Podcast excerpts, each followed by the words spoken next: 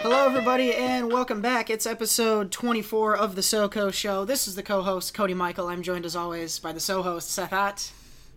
Not present. Well, we all wish he wasn't, but Seth is indeed here. And holy cow, do we got a big show for you guys today? First of all, episode 24. Seth, it's our third anniversary, Woot! our third octiversary. Woot! That is. You know it's important. Those eight. Those eights are important. The eights are super important. I do, at this point, I don't even remember why. It's Uh, because because it, uh, after the the first one, it had been two months.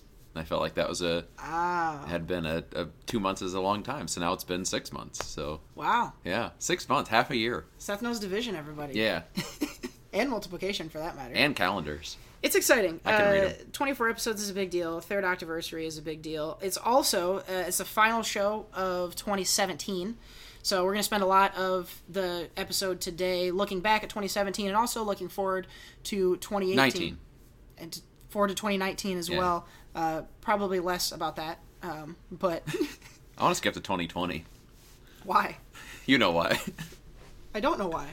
Because then the the orange guy will be out of out of the the leadership. Oh, jeez. well, you don't know that. That's just when the election's going to Yeah, be. He'll be gone in 2021, but we'll be 30, so shut your mouth about looking Oh, forward shit. to that shit. I already look like I'm 30. It's fine. Yeah, that's fair. oh man, well, like I said, uh, a lot of fun stuff. We're gonna we're gonna look back a lot at 2017 before we get into some some looking forward. Uh, so, what are- what are some of your uh, highlights from 2017? What are some of the cool shit you did? um, well, we started this. That's pretty cool. I, th- I think so. Yeah, that's, I mean, we went up from zero listeners to like 11, so that's cool. yeah, Um, and then past that for most of them. um, I mean, we did did our Vegas trip. I went to we went to L.A. That was quite a bit of fun. Saw a lot more movies this year. That's pretty cool. A lot more TV shows. I don't know. Overall, it's pretty solid year. Yeah, I'd have to agree. Did a lot of traveling, saw a lot of movies. Highlight for me was definitely my birthday. Um, being on the beach in LA. Co Day is always a special day, but this one was a really good one. Um, my favorite place to be is on the beach, and got to spend my birthday there, so so that was fun. Also, uh, Vegas was cool, as always. Um, gosh, I saw Get Out this year, Mhm. um, which, as we talked about last week, was my favorite movie of the year and possibly ever.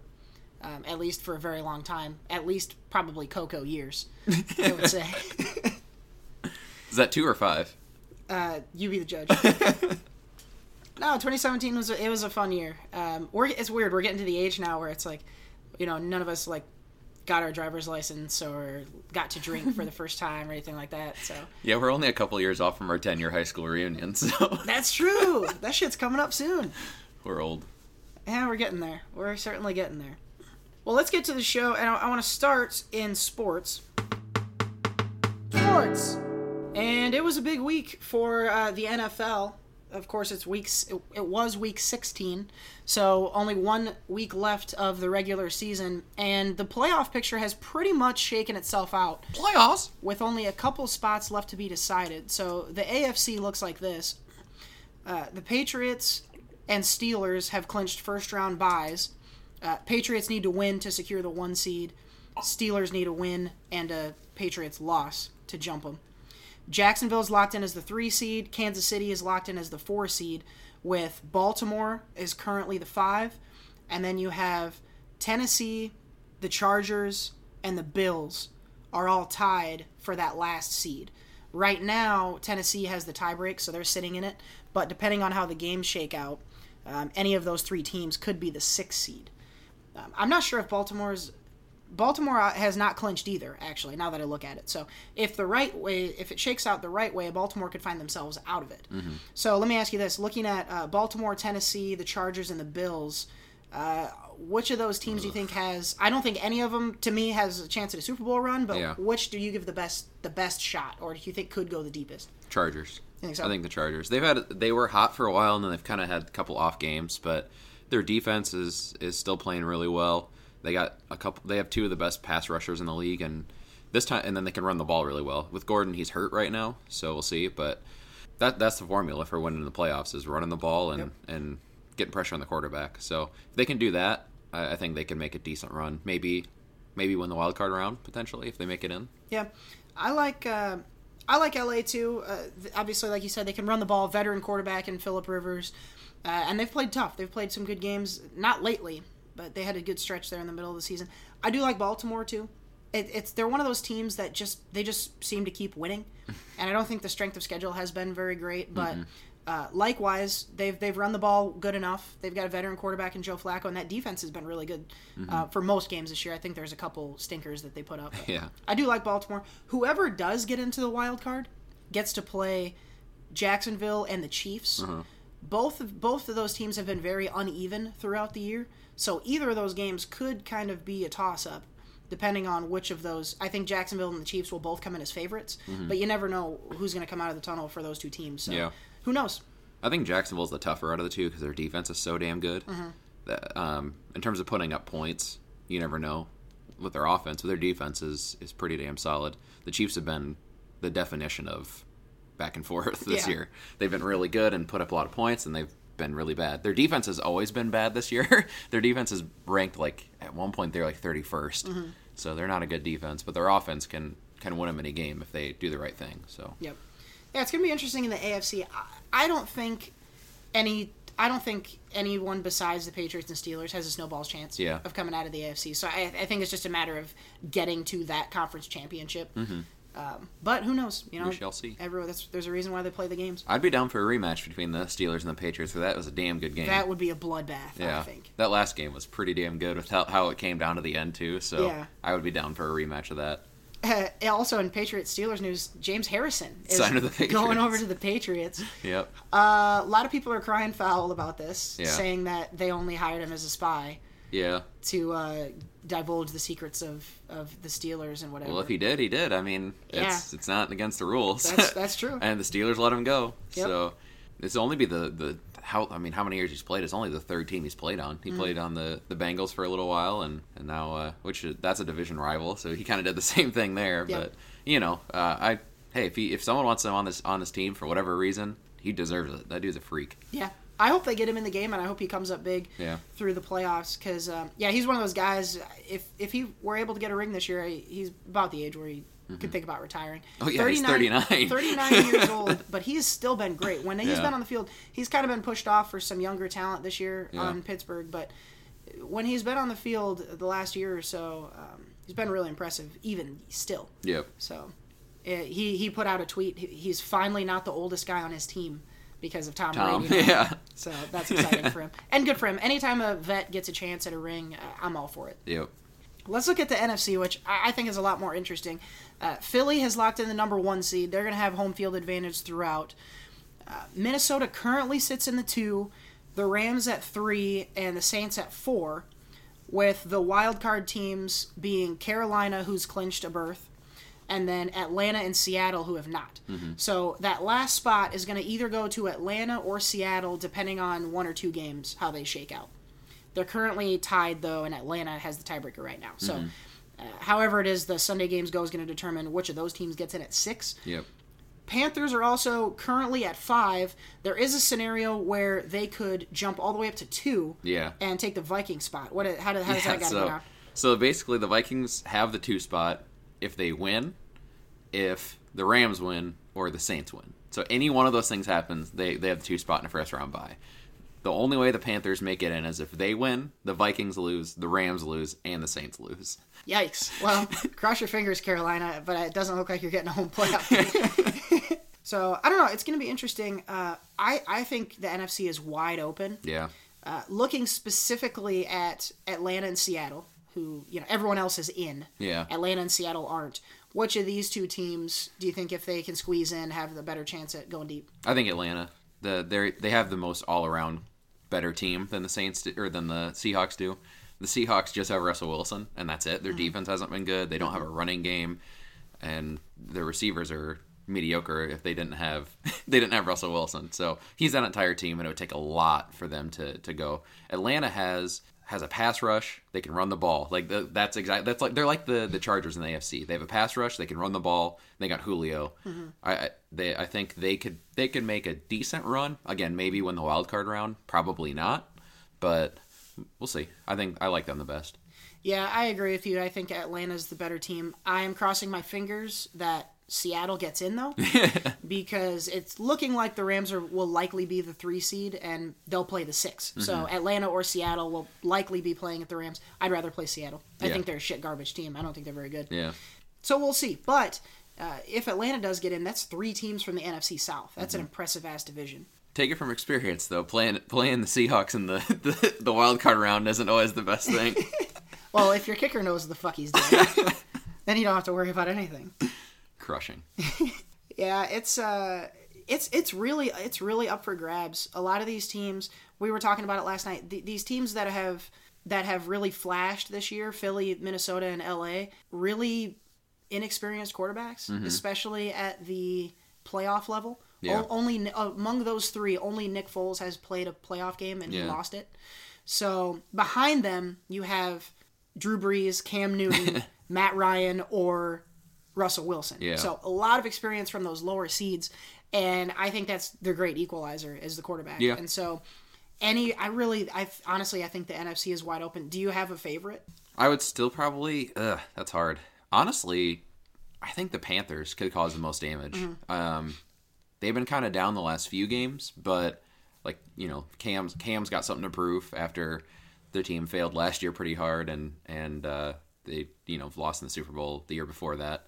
They they got an okay defense. They got they got a running game. You know that they they got what it takes. Julius Peppers is still playing out of his fucking mind. Mm-hmm. The dude has 12 sacks, I think, Yeah. this year. Like, what the hell? And he's like 92.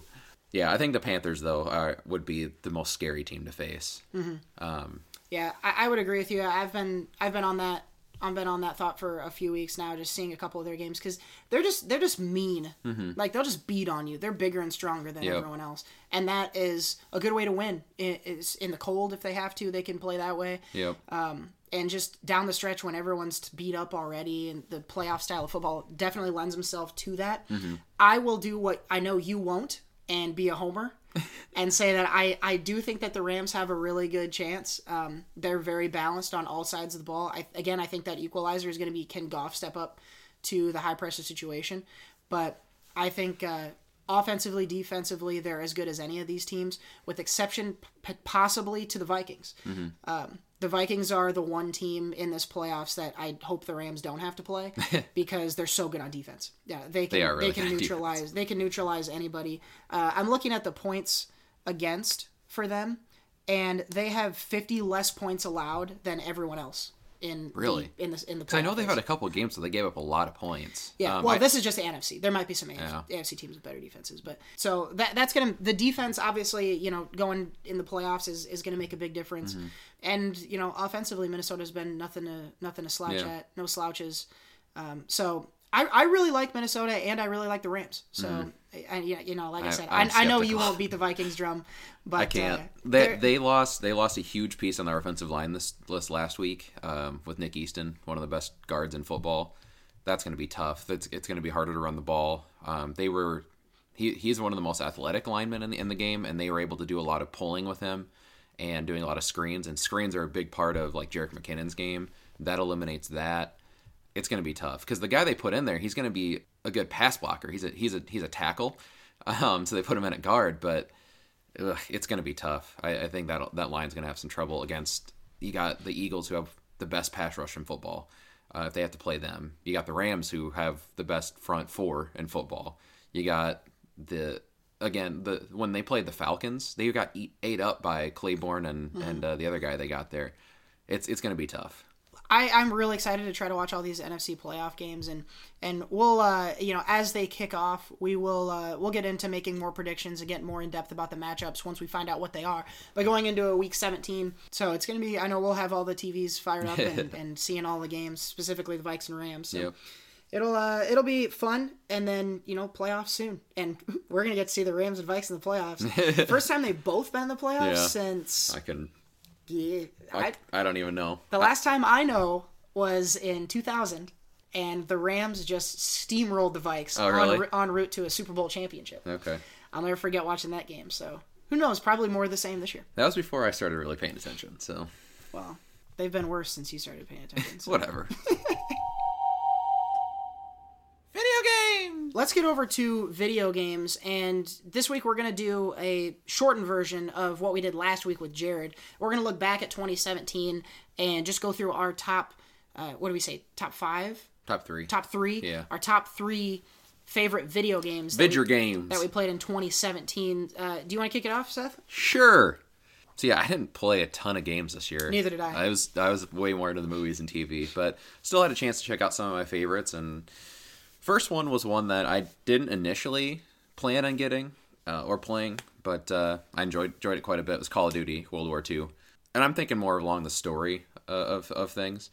Um, I enjoyed the story quite a bit on this one. We I talked about it when when it came out, but just kind of it was it was different, but while being a, a same kind of World War II story. Um, it, it definitely delved into some kind of more emotional aspects, and it, it was pretty interesting. I liked it quite a bit. So, Call of Duty World Two, and the multiplayer is quite a bit of fun too. That they they scaled it back quite a bit and made it more simple. And I I played a, a pretty good amount of it. I like it quite a bit. So.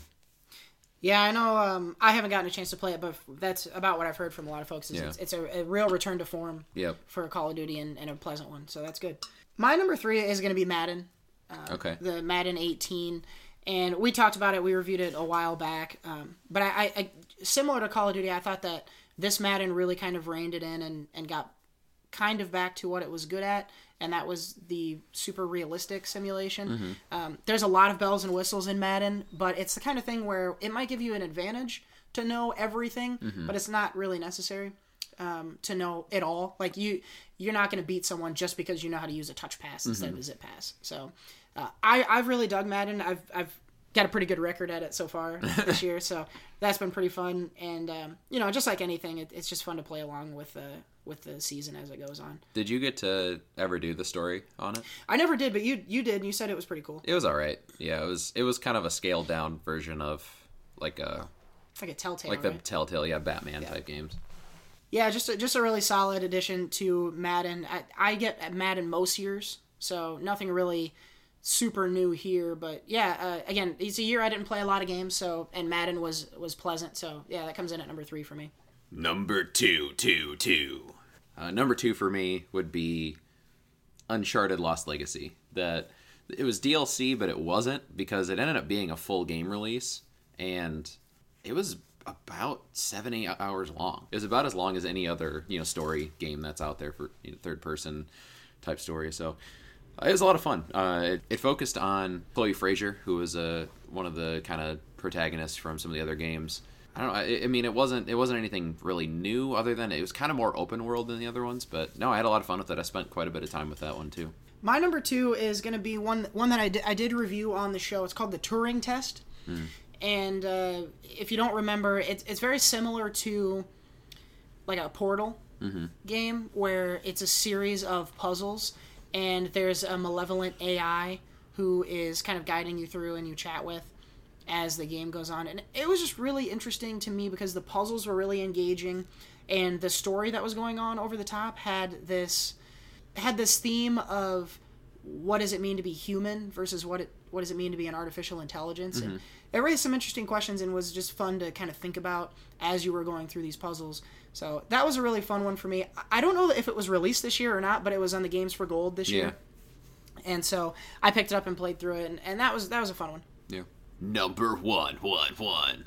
Number one for me is Horizon Zero Dawn. It was mm. pretty pretty easily my my number one choice. I I spent so many hours on that game. It's not even funny. I probably spent. I think there was a there was a statistic on there that that said how many hours I spent, and it was definitely double digits. And I think it was like thirty or forty hours on that game. So Jeez. I loved every second of it, and I haven't quite finished the the expansion yet because Call of Duty's taken up some of that time. But I, I just love how big the the map is and how much how much little detail is in everything and how many things you can go do. It's it's so much fun, and I can't wait for the sequel.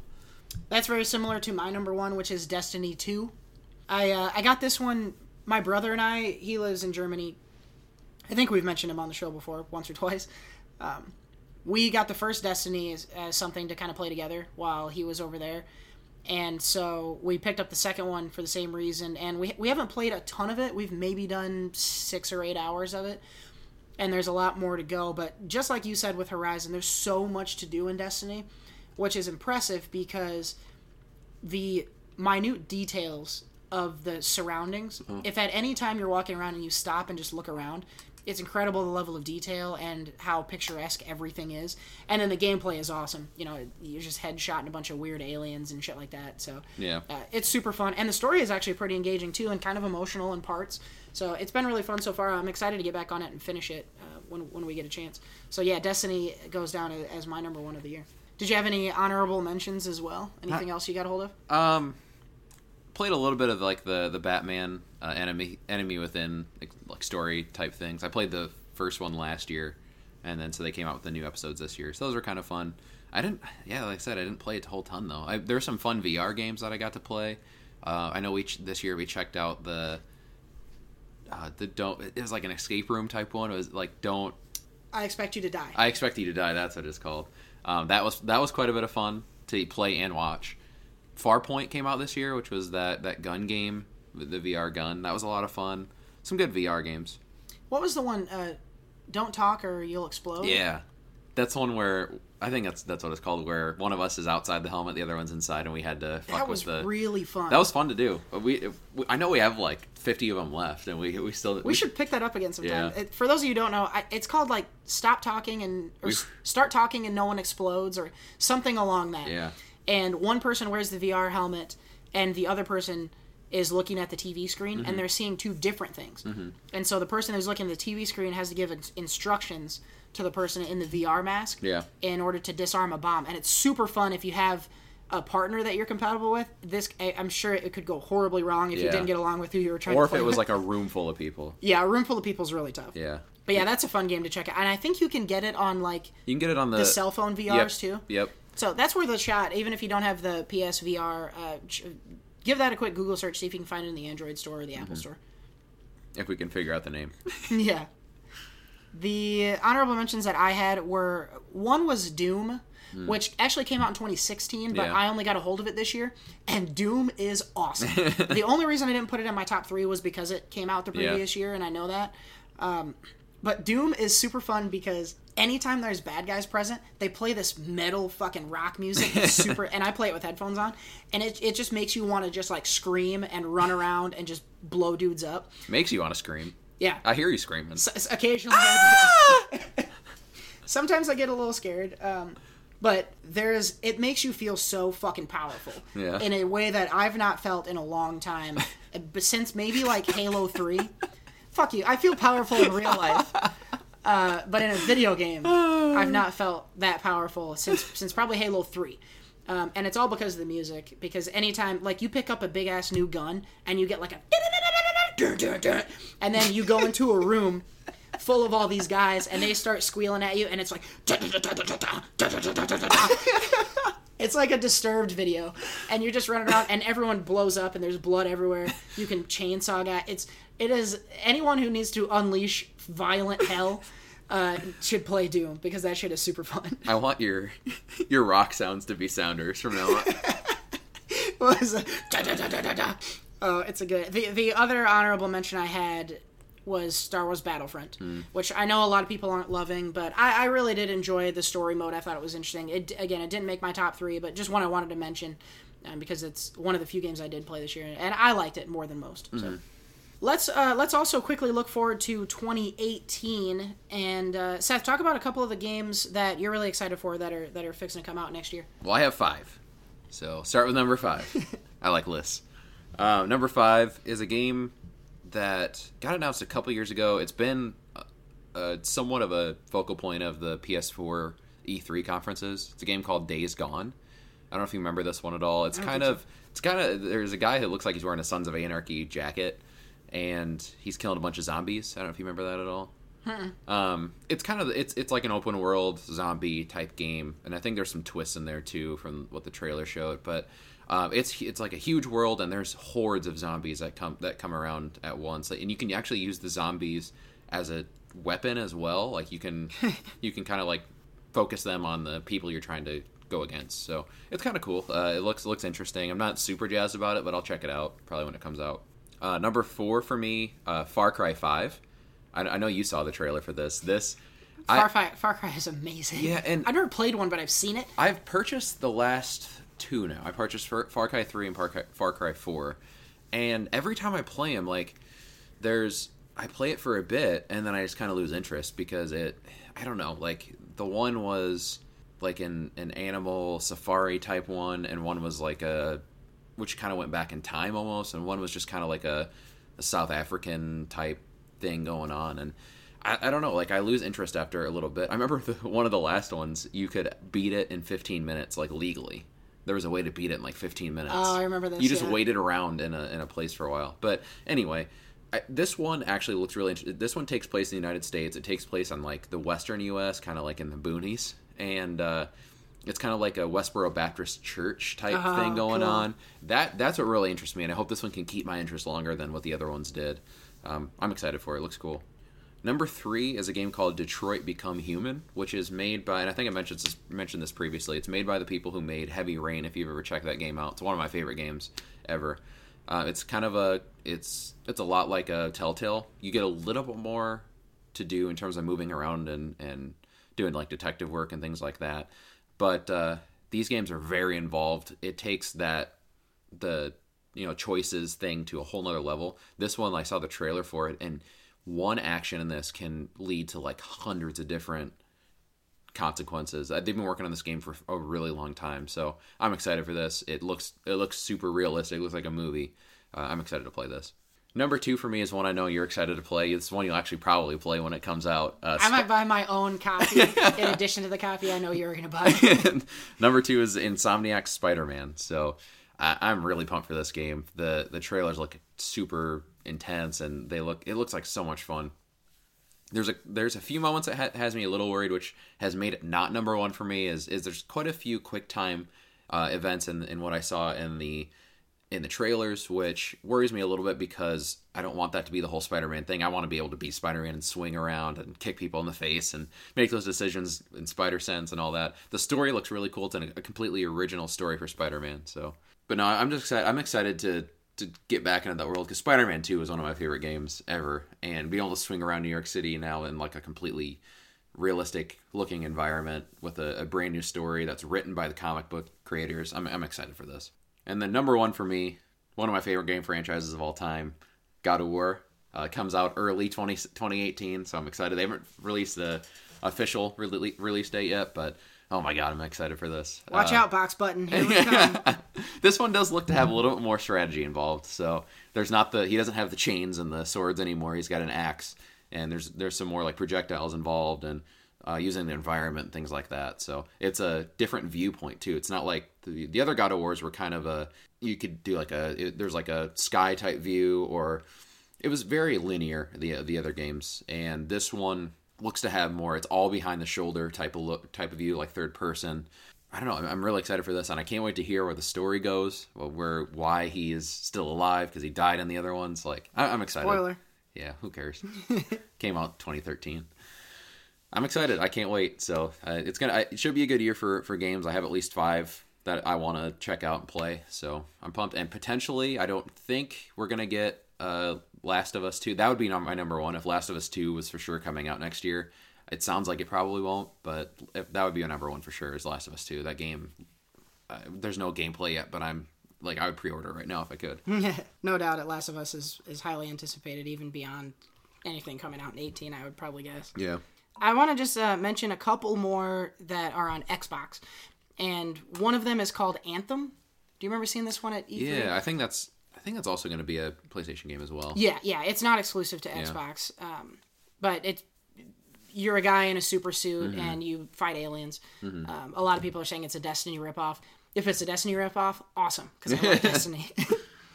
um, a lot of folks are really excited for Red Dead Redemption Two. Yep. I didn't play the first. Did you? played a little bit i couldn't get into it it came out at a time when i wasn't i was into games but the open world thing never got to me at that Mm-hmm. point so Yeah, that's it's uh, Wild West meets Grand Theft Auto. Is Yeah. how I've heard described in the past. So Yep. I know a lot of folks are going to be picking that one up. Yeah. Crackdown Three. yeah I've not played any of the Crackdown games, but I've seen some gameplay trailers and stuff for this, and it looks crazy. Mm-hmm. Like you're just this crazy, overpowered guy and you just blow up all sorts of shit. Apparently, Terry Crews Yeah. is a playable character. Like Terry Crews, the guy, Yeah. is a playable character in this game. Yeah, he was in the trailer at E3, and he's he loves that game apparently. Yeah, and you, you you can like jump around and fly, and and you have crazy firepower. Apparently, it's insane. Well, the first one came out as uh, basically they made people buy the game so people could get beta access to Halo Halo 3. Halo Three, yeah. Yep. And then it got big. People loved it. So the the one I'm most looking forward to is called We Happy Few. Do you remember seeing this one? yep. So I first saw this at I think E E3 2016. Might They had a been trailer for earlier it? potentially. It was it's been a long Yeah. time in the making, and it's a game that's based in it's like a past version of Britain, and it's a world where everyone takes this drug called joy, and so everyone is high all the time, and they see the world in a way that's oh, like perfect. yeah. Yeah, just like Seth's favorite Tove Lo song. and your character apparently goes off of the drug and start seeing the world for what it really is, and it's fucking scary. and then don't you like have to balance kind of because if they if you're off the drug too long, they notice. yeah. There's so then you have to kind of like take the drug to to fit in. yeah. You have to pretend you're on joy when you're not. Yeah. Because there are some cops in this that are they have clown faces, which automatically is creepy as all hell. But um, there was a um, there was a gameplay trailer for it a while back, Mm-hmm. and you're basically this guy who his job is to redact the newspaper. So he takes out all the not happy parts of the news, Mm-hmm. Yeah. which is most of it.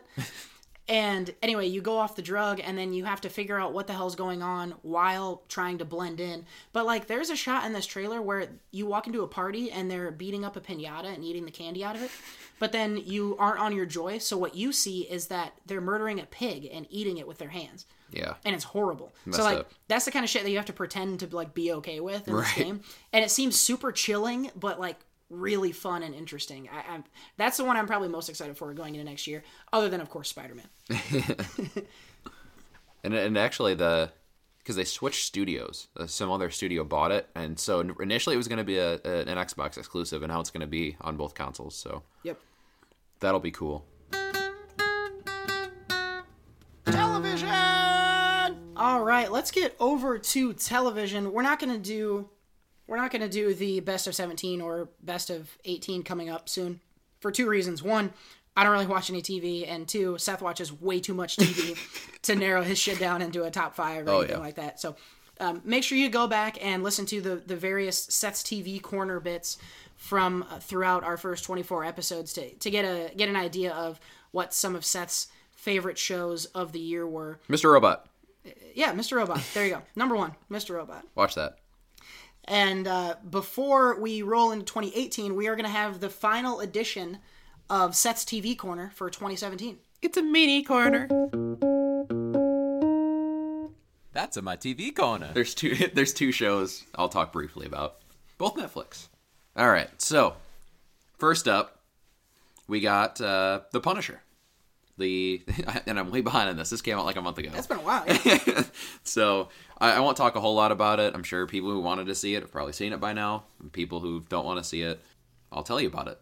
I'm not going to go into any spoilers or anything like that, but overall, kind of my thoughts is just generic thoughts about it. It kind of it was a different it was a different type of Netflix Marvel show. It was it was kind of it was quite a it, it was it was more about kind of like overall the military and like kind of PTSD, which was kind of it was it was pretty interesting in that in that aspect. And that was what really the first six or seven episodes started off as. It was a pretty slow pace overall for those first few episodes, and because it did focus mostly on the story and kind of different characters who had who who were suffering from this PTSD. Um, Jon Bernthal is he plays Punisher, Frank Castle. He's I mean he's he's great. I, I love him in this role. Uh, it's hard for me to separate him from Shane, just because I loved Shane and, in The Walking Dead. Those first couple seasons were great, but uh, no, he's he's he's definitely Frank Castle. He takes on this role, and I know he loves this role. He's done some interviews. Uh, he loves playing the Punisher, so which is really weird because that's a fucked up character. uh, but the, so yeah, I mean, he's clearly the best part of the show. He's, he was the best part of the Daredevil season that he was in. But uh, once you get past those first few episodes, the last five or six episodes are really intense. They're really that. That's when I was really into it and engrossed with the story and kind of what was going on. That's when I was most invested. Um, there was some really brutal stuff the last few episodes because that's when he, you know, is getting ramping up to the revenge and things like that. And it was, whew, it was, it was pretty, it was pretty brutal. So for those who can't stand some pretty nasty gore, it was on the level of when I saw Cell Block 99. There's Oh, some wow. points where I was looking like, ah, God. so uh, it was pretty brutal, but I mean, if, if you like that stuff, definitely watch it. If you don't, overall, I would say if you watch all, if you watch all the other Marvel shows, you got to watch it. I mean, it's and it's not it's not a bad watch. It's just not my favorite. Um, if you don't like the Marvel shows or never checked them out, don't start with this one, or don't you don't need to check this out. Um, it's not something like for me. Jessica Jones would be like if you watch any Marvel show, that would still be it, and you could watch that by itself, and you wouldn't need to watch the other shows. It would maybe encourage you to watch some of the other ones, but and that's one I'm excited for next year is Jessica Jones. I can't wait for that to come out. But I I mean, it had some good moments overall, though. You don't have to check this out if, if you don't want to. I know I'll be skipping it because some of that level of brutality is Yeah. not for Cody. Yeah. It makes me sad. Yeah. What else you got for us? so the the second show I watched, and it's not really. I mean, it's kind of a it's kind of a show, kind of not. It's a really more of a mini series, kind of like uh, Making the Murderer was, but a little bit more involved in that was Wormwood, uh, which it's gotten a lot of attention recently. It's been reviewed really, really well. It's a mix of a documentary and a drama. So there's there's you know documentary portion where they're talking to the real life guy, and then there's where they act out not even what he's talking about. They kind of act it out for filler. But what it's about uh, in the 1950s, they're the government CIA they experimented with LSD to try and see if they could do mind control to people. And so this guy who he he worked for he worked in the biochemicals type department. They secretly put it in put LSD in this guy's drink at a party to kind of see how he reacted. And he so there's a mystery around he shortly after this happened like a week week or 2 weeks later he died. He jumped off of a quote unquote jumped off of a off of a hotel uh, through a hotel window. And so the the documentary portion is talking t- exclusively to his son and then a couple other like some lawyers and stuff involved. Really interesting. Um, it's it's it, it's kind of weird seeing how because the government admitted to this happening going into it but they only admitted to certain pieces and that's kind of where you un- unravel this the story. It's really really interesting. I, I would recommend this to really anyone it's there's nothing that's really like gory or you know messed up or anything um, but just the way the the guy tells the story, his son tells the story, and and the way the the doc, the actual drama parts were acted out, it was really cool. And they kind of do some some things that make like it's kind of like they peel back like an onion with some of the the acting portions, and they reveal more and more as it goes on, which is really cool. I actually prefer the the documentary side where they actually talk to the guy and, and talk to the the different people involved. But the acting was really good too. There's some actors that you would know if you saw them. I, I can't name them. Like I know there's a guy from Psych on there that I that I liked. Uh, there's a guy from Gotham who plays Don Falcone, and and there, um, th- just some you you would see these actors and know them. But overall, I mean, it's it's a quick watch. Six episodes. The episodes are no longer than 45 minutes. So I got through this in a day, and I even took a break to go see a movie in there. So it I would I would definitely check this out. Sounds really interesting. I like the kind of uh, conspiracy documentary type movies. Mm-hmm. Uh, those are interesting to me. So this sounds like an extended version of that. I'm intrigued to to see what you're talking about as far as the acted out portions. Yeah. Um, it's like a dramatization, but but not not so much a dramatization Right. as a as a filling in of the gaps that weren't talked about in the documentary. Is that what you're saying? Yeah. So yeah, the, he doesn't be like, well, there's some parts where he's like, this, this, and this happened, and you kind of see it, but then they expand on it and go into more detail, and they kind of give their because no one knows exactly what happened in these because the government, cut, you know, they covered it all up, and so they give their own interpretation and they give multiple views of it, and it, it's really cool. It's really good. This sounds like my kind of thing. I might I might get. You should this definitely check it out. All right. Well, that's all for TV. Uh, Seth, thanks for doing the corner yet again. Plenty more. Work in my corner. plenty more TV corner to come uh, as we get into 27 2018. I, I got to get used to that. 2019. So let's get into what I assume will be the meat of the show, and that is going to be the movie portion. Seth loves meat. Movie. All right. Well, here in movies, before we get into sort of the uh, the highlight portion of the show, we're going to do a couple movie reviews. Couple. Uh, Seth, I know you were super busy over the last week and saw three movies. I only saw one, so we're going to do a little bit of uh, quick hitter reviews on some of the movies we saw this week. I'll uh, I'll go first. I saw Downsizing last weekend. It's got Matt Damon and Kristen Wiig, and it's Warwick sh- Davis. and also Warwick Davis. It doesn't have Warwick Davis, you piece of shit. But they're also small. Yeah, whatever. But it it has a lot of actors you've seen in kind of small parts, and god damn it, I didn't even mean to do that. Yeah. Uh, Th- this movie is a is the premise behind this movie is that people in the future are able to elect to do a procedure that shrinks them down from full size down to a height of five inches, and then they're put into these communities where everyone is that size. And part of the idea around this is an environmental thing because they create less waste. Another part of it is um, economic because they, the small people that is, their goods cost way less. If you think about it, like Yeah. a loaf of bread could last them six years. yeah. so everything is super cheap. So for example, really. um, one of the one of the characters in the movie has something like $125,000 as like that's their retirement savings. Mm-hmm. They take that to this downsizing community and it's worth like 15 million dollars. Yeah. So you can even though you're small, you can live large after you Jesus. get after you get downsized. And what I really liked about the movie was that premise exactly Mm-hmm. and the thinking about most of the movie I'm thinking would I do this given the opportunity. Mm-hmm. Eventually I came to yes. Okay. I would do it. But that is where the movie is good. Mm-hmm. Where the movie is bad is it gets to in my opinion it gets too far outside of that core premise. It gets into like a specific problem and turns a little bit into like a character piece about Matt Damon's character. And that's what I didn't like about Okay.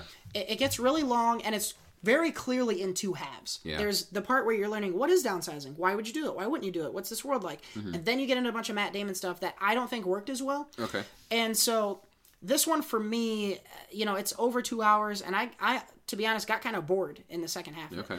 What I but the early part of this movie worked really, really well to me, uh-huh. and so it's really hard for me to decide whether or not I would recommend it to people. I'm glad that I saw it. Yeah. I'm not going to watch it again.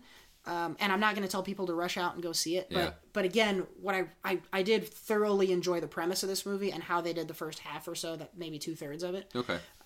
But where they really went for for a more in depth kind of character movie about Matt Damon is, is where I thought it kind of lost its footing. Yeah. That said, I think Matt Damon is good in it.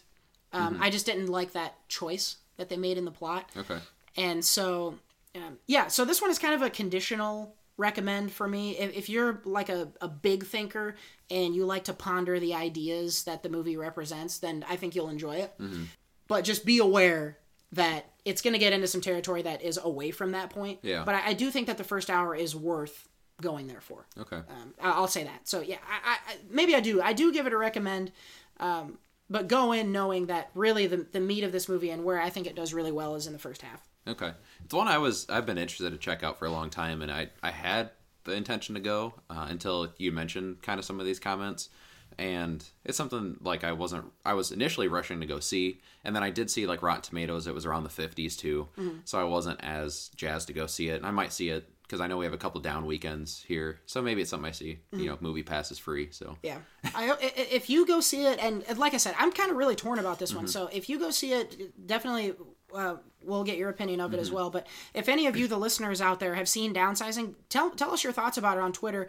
Um, you can at me at underscore Cody Michael and uh, at Seth Ott. At at Seth Oot or at SoCo Show Pod on Twitter. Let us know what you thought. You can also send us an email. Uh, again, all that information is down below as always. But let me know what you thought of downsizing because again, I'm I'm kind of back and forth about it, so I, I'm not really sure. You know what?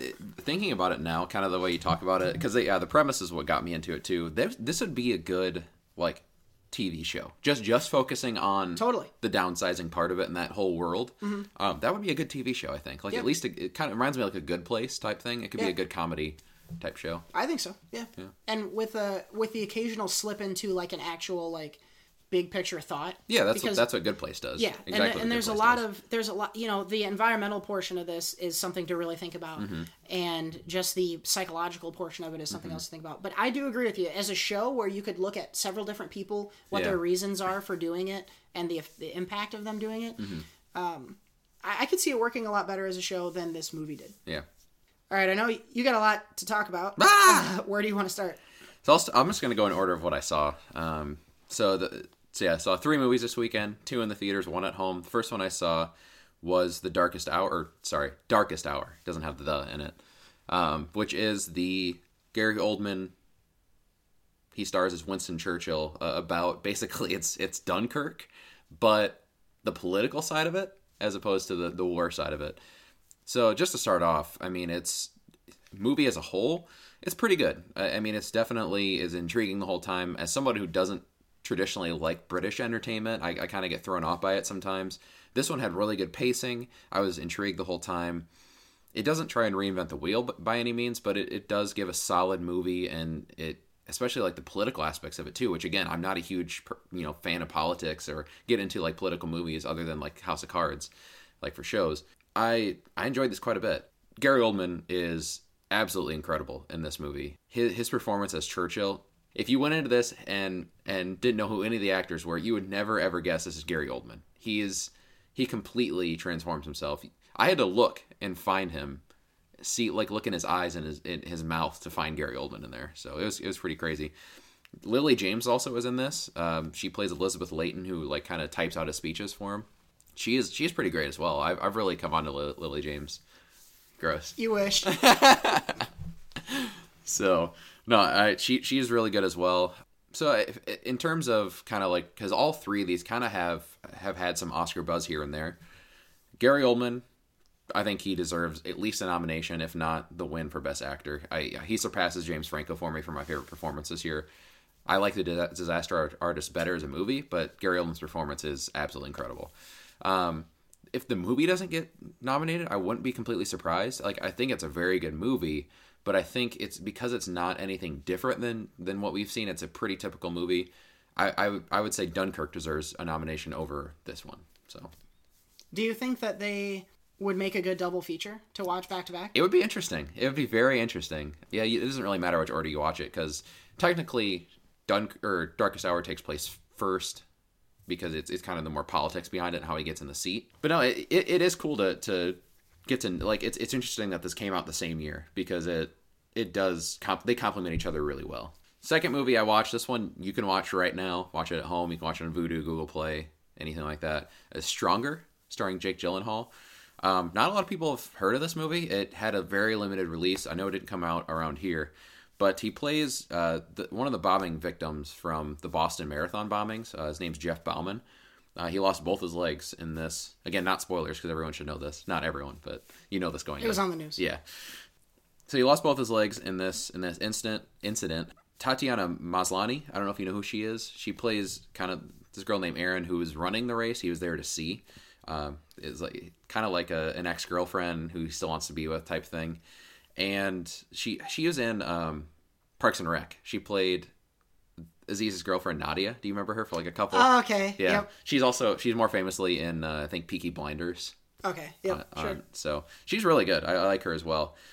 But uh, obviously, I'm not going to spoil any of these movies. But I don't want to go in, into this one too much uh, because it is it just kind of a base. It's it's it's kind of a love story mixed with like a almost like a PTSD type thing where he's where he's dealing with not having his legs anymore, but he's also become a star because everyone in Boston, he's like the whole champion of the Boston Strong thing, and he can't get away. Everywhere he goes, people you know say his name and like oh i'm so proud of you. We're so you know so you, you're showing them they say like we're you're showing showing those terrorists and all that stuff. So um and and that love story kind of intertwines with that too. It's it's really cool. Gyllenhaal needs more recognition for this movie because he does an incredible job of this as as this Jeff Bauman he just the emotion that that he shows whether it's on his face or uh, you know through through his actions it, it's it's really good he's he's super good and, I saw and the reason I saw this because I saw back in like an article posted in September that he was kind of an early favorite for a nomination and I haven't seen anything since so I hope that picks back up because he deserves it he does a really good job so definitely check this movie out. And then third, uh, saw All the Money in the World, which is the uh, Kevin Spacey kick out. A lot of hype around this one. I think because of that news. Yeah, a I mean- lot of a lot of hype around it. I saw it yesterday, so it was the day after Christmas, and the theater's pretty packed. So I, I think a lot of people have gotten to see this. It's the basic story is Paul uh, J. Paul Getty, who is the who is the owner and creator of Getty Oil. Um, he he's played by Christopher Plummer, previously Kevin Spacey, and his grandson gets kidnapped and. I, I kind of leave it at there because the story does take some twists and turns, and it's it's pretty interesting overall. Um, Christopher Plummer is awesome. Uh, first off, I mean, I I it took a little bit of time for me to not think like what would Kevin Spacey do because shortly after Christopher Plummer's on the screen, that's when I'm like, okay, he's he's damn good and he's this guy, you know. So his his anytime he was on the screen, I was completely engaged. When he wasn't on the screen, the, for the first hour or so, I it, it was slow. It was a very slow pacing to to start off, and I didn't. So Michelle Williams is really kind of the star of the movie, and I like her a lot as an actress. I like like Blue Valentine is one of my favorite movies that came out when she first kind of started up, and I really I'm a fan of hers. But this movie was not her best performance. Um, she had this weird accent kind of going on that you could tell she was forcing really hard. She and I- think part of her character was meant to kind of be emotionless in some ways. Like they even reference it a little bit, but it just didn't seem it it just wasn't her best. I, it, it didn't seem like she put 100% effort into this one. Uh, maybe she did. I don't know. But Mark Wahlberg is also in this. Pretty typical Wahlberg. I mean, you get you get what you get out of him. You know. Is so he a cop? kind of. He's like a Secret Service. Okay. Former Secret Service. He works for J. Paul Getty. And then the the grandson, whose name is Paul as well. He kind of he's like a younger kid. I think he's probably in his early twenties. I would bet. Um, he's not amazing in his performance, but he does what he needs to do. So he, he wasn't bad. Those are kind of the main people. Like I said, the first hour is pretty slow, but it picks up. The last hour, I was pretty engaged into it and, and liked it quite a bit. Um, this movie as a whole, in terms of like Oscars, wouldn't be surprised at all if this movie doesn't get nominated, but Christopher Plummer deserves it, and I, I wouldn't be surprised if he won it all. Like he, he's really good. If, if there's one reason to see this movie, anytime he's on the screen, it's it's he, he's great. So Is his role? Um, would you say it's more of like supporting Yeah. or a lead? it's supporting, but he's Yeah. in it a pretty decent amount, and he was in it more than I expected because I know he only filmed they filmed this in like two weeks, and I mean he was he was in it more than I expected to be. So and he, he was I mean obviously he was pretty much a key role in it. You could kind of tell though because like he wasn't with like he, he was only with some of the actors. Like if if he was with some of the actors, it would be bits and pieces. Like it it would be like Michelle Williams once, and then Mark Wahlberg a couple times, and you know he wasn't with everyone all at once type of thing most of the time. So. Do you think that if you didn't know that they had gone back and did reshoots, would you have would that have seemed weird? Like, do you, do you think they handled the reshoots well Yeah. enough that it seems like a seamless movie? Yeah, it's a seamless. It, it's definitely a seamless movie. I just noticed because I was paying attention closely. Um, but no, it's it's a pretty seamless transition. They did they did a really good job. It, I never noticed anything wrong about the movie from that. So Well, good. Well, yeah, it sounds like this one maybe not quite living up to all the hype it got for you. yeah, um, I was way more excited going into this than, and that's kind of along the lines too. I know the Rotten Tomatoes is in like the 70s, low 80s from what I've been seeing, which is still a damn good movie. It's going to be certified and everything, but and I enjoyed it a lot. But it's not not what I was hoping it would be. It, it I was hoping it would kind of be that because it billed to almost be like a thriller and like kind of intense, and it wasn't. There wasn't really any intense moments. Maybe just a couple here and there, but the first hour just dragged so much. It kind of I was I was kind of having trouble keeping engaged with it. So. So, unless you have anything else to add on that one, Mm-hmm. what? Uh, so, thinking about these three movies, Yeah. can you rank them Yeah, best uh, to worst? Yeah, the ones I- I enjoyed Stronger the most um, by by a lot. That movie, that movie even had a couple moments where like you know how I am with like stone hearted, you know when it comes to movies. That got me a little bit in a couple Wow. points. Yeah, um, yeah, it was it was it was it was really good. I was I was not expecting how much I enjoyed this movie. Whether it gets you know nomination, it, it probably won't get a Best Picture nomination at all, or even looked at. Again, I think Gyllenhaal deserves at least to be looked at. Um, it, it's my number one recommend. Um, after that, probably Darkest Hour. I would say Dark Darkest Hour has the best shot. I think out of the three to get a Best Picture nomination, as well as Gary Oldman. I think I honestly think he's he he's gonna win it. The, the only the only thing, and I haven't seen Call Me by Your Name yet. I know the main actor from Armie Hammer, no, it's the other guy. the younger kid. Yeah. Oh. Um, he he sounds like he is um, a pretty big contender for best actor, and that movie is a contender to win it all too. But I, I think for what I've seen so far and, and seeing his performance, Gary Oldman's got a damn good shot at winning that all. So, and I think all three movies are definitely movies to check out. I mean, I'm not saying not check it, don't check out All the Money in the World. This would have came out by itself in a week. I would say check it out. But if if you're choosing between the three, stay home and watch Stronger for less money than you pay on a ticket. There you go. well, there you have it, folks. A lot of uh, give Seth a shout out on Twitter. Again, that's at Seth O Ott for doing the Lord's work and getting out and seeing the movies, letting you know which ones you got to get out and see. So, all right. So I'm really excited about this uh, because, well, let me say this: I've been really anticipating doing this portion of the show. No. No, that that didn't work. Okay, fine. Well, we're gonna go through our most anticipated movies of 2018, and there's a lot of stuff to be excited about.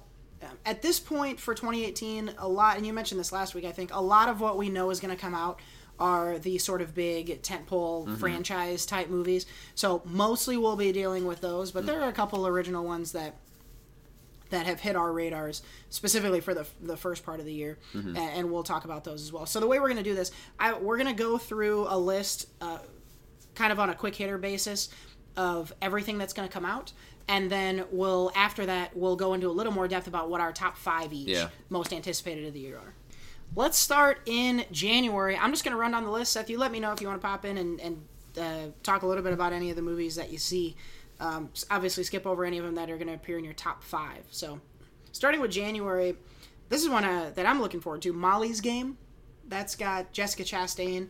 Uh, that's one of those kind of biopics um, about this woman Molly who was running a like an underground poker mm-hmm. tournament and then got investigated by kind of the feds. Yeah, that technically had a it had a limited release in December, so that could make the Oscars. Mm-hmm. Um, it sounds like Jessica Chastain is is locked in at a at a nomination. Mm-hmm. So the movie as a whole has been reviewed.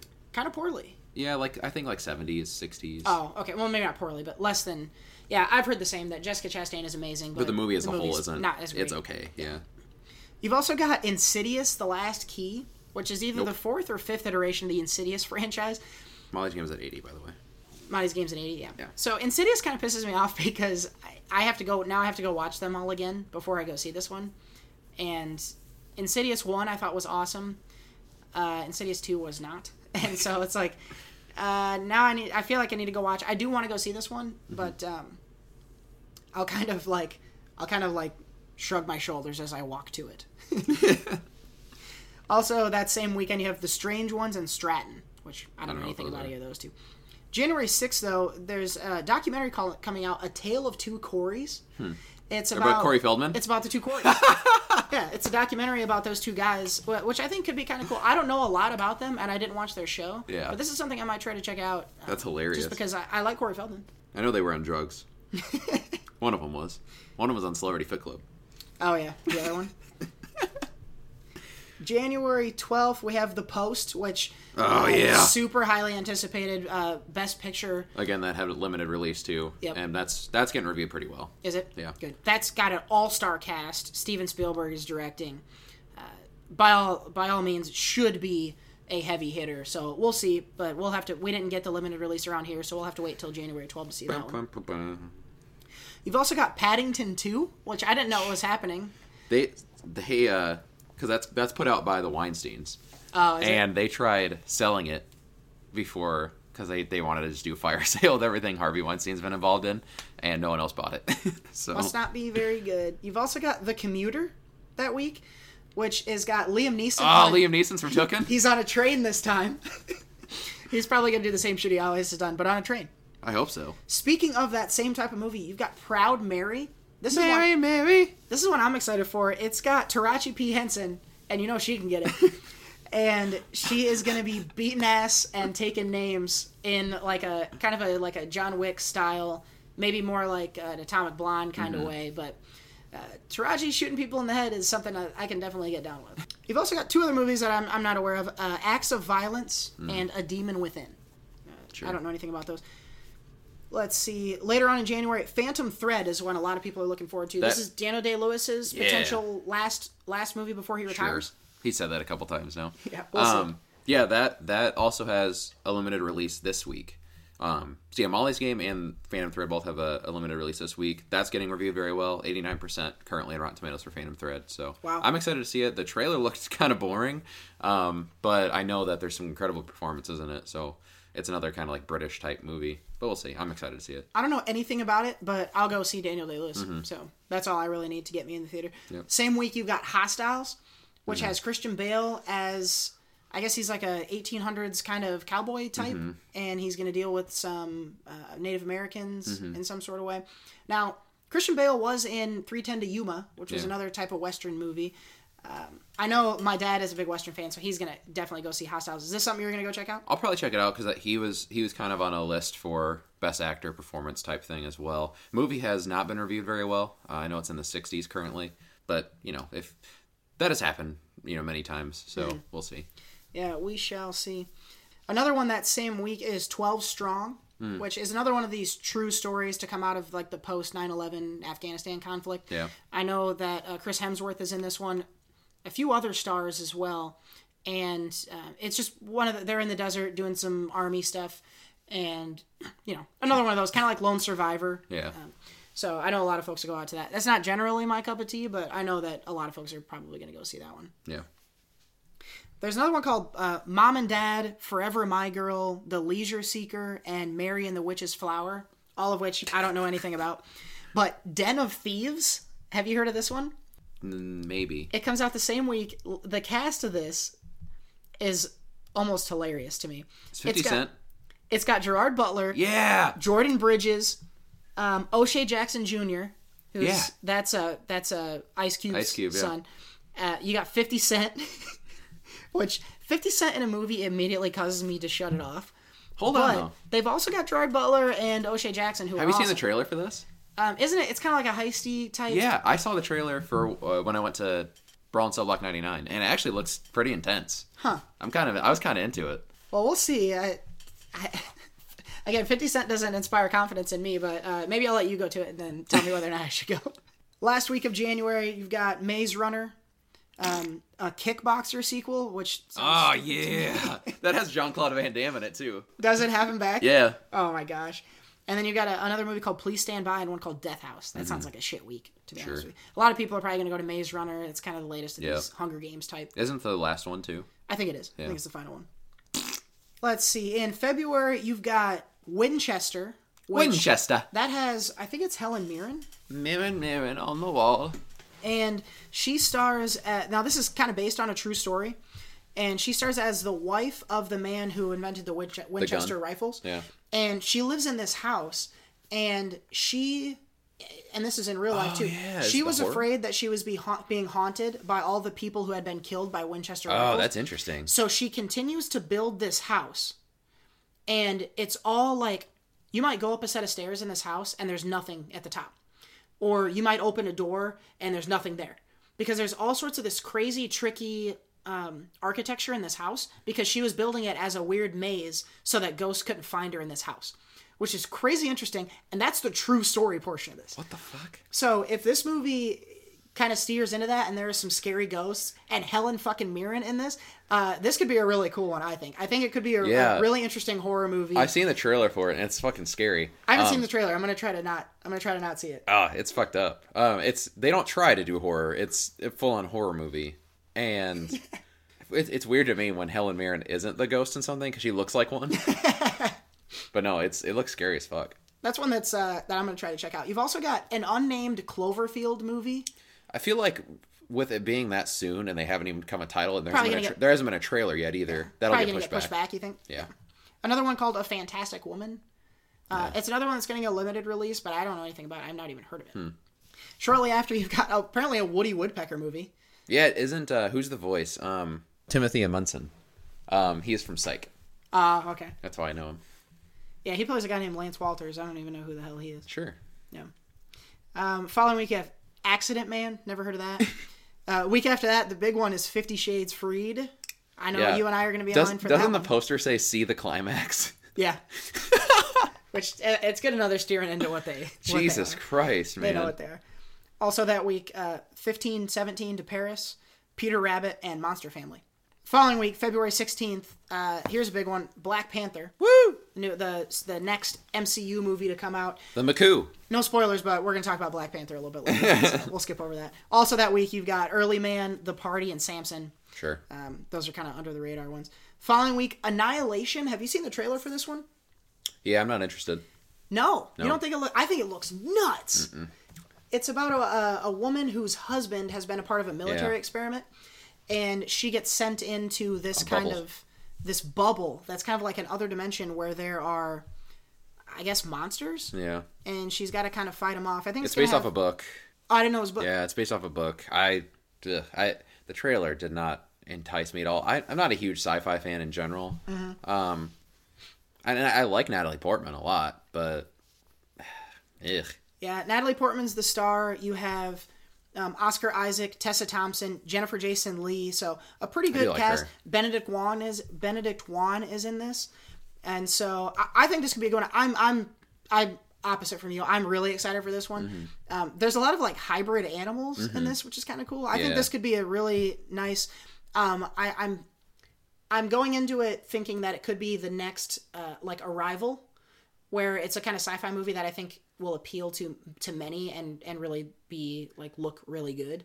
So I don't think we'll see. so. I see you cringing a little bit. I Maybe you don't have as high aspirations for it. I, I, it looks too cheesy. It looks overall too cheesy. I don't think it's gonna be even close. I, if I were to, if I were to make a bet right now, I would, and especially being based off a book, I would bet you that it's, it's gonna be somewhere in like the 40s, of Rotten Tomatoes. You think so? I think so. It, it's got, it's based off a book for one. Two, it's got like it, the whole monsters that are all mashed together type thing. It's got that giant bubble. I, I don't think it's gonna make a statement at all. I think it's and, and, and I know it says like the world is it's they're trying to the trailer says like she, we're it's trying to make its own world. It's not try, trying to destroy the world. It's trying to make it its own. Mm-hmm. The the bubble thing. Like I don't and, and yeah, it's probably gonna make the statement like humans are destroying the world and we're trying to make it better. Whatever. We've seen that a million times. I just think it looks way too like it looks more it looks more like Valerian than it does Arrival for me. Okay, fair. I'll give you that. Uh, I'm still excited for it. I'm going to be checking that out on day one. Also, same week you've got Everyday Game Night and The War with Grandpa. Game night. I'm excited for that one. Game Night's that's kind of like an adult dirty comedy. Yeah, that looks fun. Um, I think it's gonna have some twists and turns in it. the The trailer looked like a lot of fun to me. Let's see. The following week, ag- you've got Red Sparrow. I'm excited for that. See this one. This one stars Jennifer Lawrence, Uh-huh. and again, it's another one of these Atomic Blonde, Proud Mary type movies. But it seems to me like she's a little bit more of like a hooker Yeah, she's a prostitute. in this one. Uh, is this based on a book? I don't know. It seems like the kind of thing that would be. Uh, we'll see. Jennifer Lawrence is going to be hot as hell, Mm-hmm. Yeah. I'm sure, and killing a bunch of people. So Yeah. it'll be cool. My only thing about this is it's coming out so quickly after Proud Mary that I think there could be some Well- fatigue about it. And then Yeah. and then Atomic Blonde was Yeah, just last year. you got to capitalize Yeah, when you can. they're definitely trying to go for it while it's hot. Uh, I just I'm wondering if by this time I'll be sick of it. Yeah, Maybe. Who We'll see. knows? That same week, you have Alpha. Have you heard of this one? Mm-mm. I don't know really anything about that. It's set during the Ice Age. And then Death Wish. I think that's one that Yeah, you said yeah, you yeah. liked yeah. the trailer for. No, I was Bruce thinking Willis. about it. I was mixing that between Death Note, which is on Netflix. Mm-hmm. Uh, no, Death Wish has Bruce Willis, and it looks pretty fucking badass. I don't like Bruce Willis very much, but this movie looks pretty sweet. It's not gonna be. It's not gonna reinvent the wheel or anything, but it's gonna be some sweet action. It looks like. Yeah. Um, now, now we're into March, and the following week you've got Gringo, A Wrinkle in Time, Thoroughbreds, The Upside, and Ordinary Man. So that's a packed week. Also, you've got The Strangers, Prey at Night.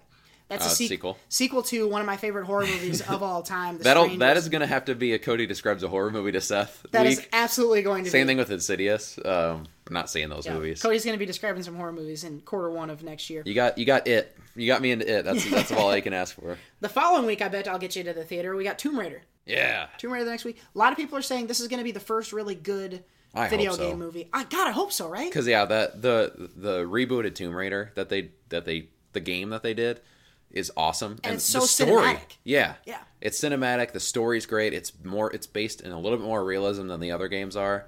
I think that if they can pull that out and put that into the movie, I think it's gonna be a really good movie. Could be really cool. Alicia Vikander, um, she's been awesome in Mm-hmm. what she's been in, specifically Ex Machina. She plays the the robot maybe in that.